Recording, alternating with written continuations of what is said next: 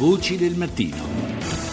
Adesso voltiamo pagina per un attimo, dopo l'Europa parleremo ancora di Europa nel corso di questa trasmissione, però adesso guardiamo verso l'alto, guardiamo al cielo perché parliamo delle conquiste anche spaziali. Io saluto subito il prossimo dei nostri ospiti che è Silvio Eugeni, che è presidente del CNAI, che è il Centro Nazionale Astro Ricercatori Indipendenti. Buongiorno dottore Eugeni. Buongiorno a lei e buongiorno agli ascoltatori. Intanto diciamo subito che l'8 aprile a Roma c'è un convegno, un convegno nazionale proprio per uh, guardare a quelle che sono anche le conquiste spaziali, però c'è anche uh, una celebrazione se vogliamo. No? Oggi stiamo parlando delle celebrazioni del Trattato di Roma, però il 57 è stato un anno particolarmente interessante anche per le conquiste spaziali, perché nel 57 che cosa successe?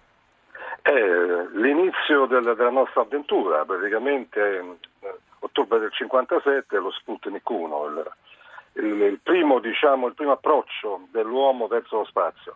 Ecco, sono, quindi... sono, passati 60 anni eh, sì. forse ci siamo dimenticati dello Sputnik.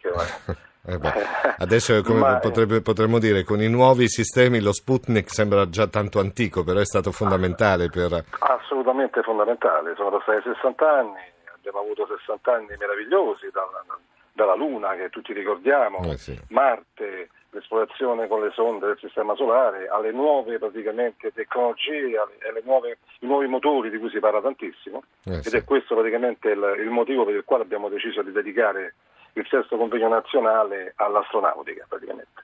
Ecco, lo Sputnik, che poi in russo vuol dire compagno di viaggio, no? se non sbaglio. Compagno di viaggio, sì. Ecco, tradotto, insomma, perché fu così importante?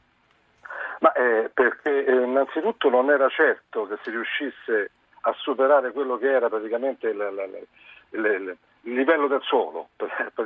Sì, sì, avevamo gli aerei, questo sicuramente, Sì, però sì. andare oltre, andare al di, al di fuori dell'atmosfera terrestre eh, era, era un sogno e Mhm. quindi è stato um, assolutamente fondamentale riuscirci, anche se per breve tempo praticamente con una tecnologia che oggi praticamente ci fa sorridere.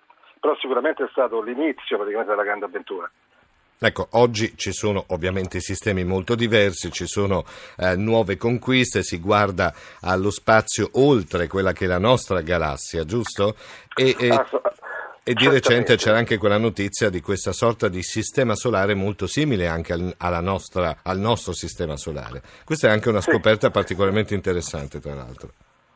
Assolutamente interessante, basti pensare che fino a poche decine di anni fa eh, la Terra era una meravigliosa isola, ma anche a, livello scientifico si vedeva la Terra, la Terra come unica, perché messa alla distanza giusta dalla stella eh, intorno alla quale orbitiamo, Sì. eh, con la possibilità quindi della vita come noi la immaginiamo.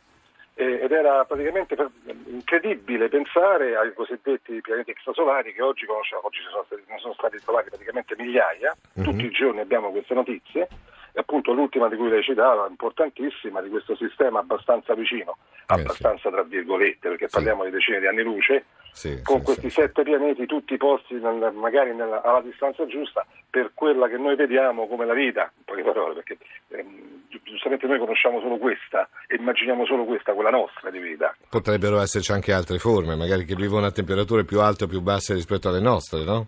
Que- pro- molto, molto probabilmente, molto probabilmente, se pensiamo praticamente alla- al numero delle galassie che do- giorno dopo giorno viene praticamente statisticamente aumentato dai ricercatori, Sì. addetti ai lavori, eh, sappiamo benissimo che cosa significa questo, significa che la, la possibilità, il numero dei pianeti praticamente esistenti diventa difficile scriverlo su un foglio di carta, quindi dal punto di vista statistico è immaginabile che civiltà eh, più o meno evolute ce ne siano moltissime, quindi Mm. questa è la speranza e poi la curiosità no, che abbiamo Eh, dentro sì, sì, sì. di, di- di proiettarci verso l'esterno. Non so perché in questo momento mi è venuta in mente Margherita Hack. Tanti anni fa è stata ospite di una trasmissione proprio qua su Radio 1 e ricordo il suo entusiasmo nel parlare proprio delle stelle, delle galassie, delle possibilità di vita oltre quella che è la nostra, il nostro sistema solare.